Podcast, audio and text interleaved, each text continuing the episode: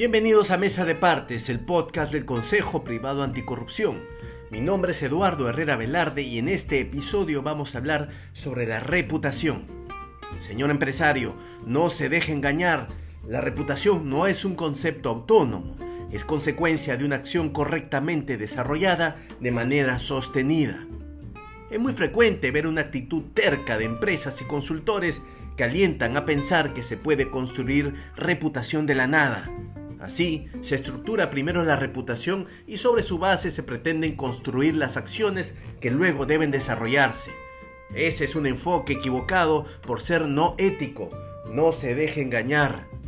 La reputación viene sola como consecuencia de algo que se ha hecho bien, el mercado lo percibe, ni el mejor maquillaje puede cambiar una conducta empresarial equivocada. Todo siempre se percibe o sale a flote, tarde o temprano.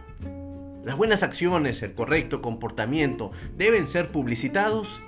Esa es una discusión interesante, sobre todo respecto a los límites y el balance de cuando existe una real intención de hacer lo correcto o, por el contrario, hacerlo solo para las cámaras.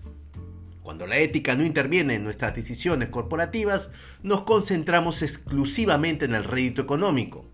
La rentabilidad es uno de los fines principales de la empresa, siempre y cuando ésta se consiga de acuerdo a un comportamiento correcto y coherente. Por eso, el menosprecio a la ética conduce a pensar que ésta aparentemente vale cero en épocas normales, pero en momentos de crisis lo vale todo. Recuérdelo bien, esto fue Mesa de Partes, el podcast del Consejo Privado Anticorrupción que sale todas las semanas con un episodio nuevo.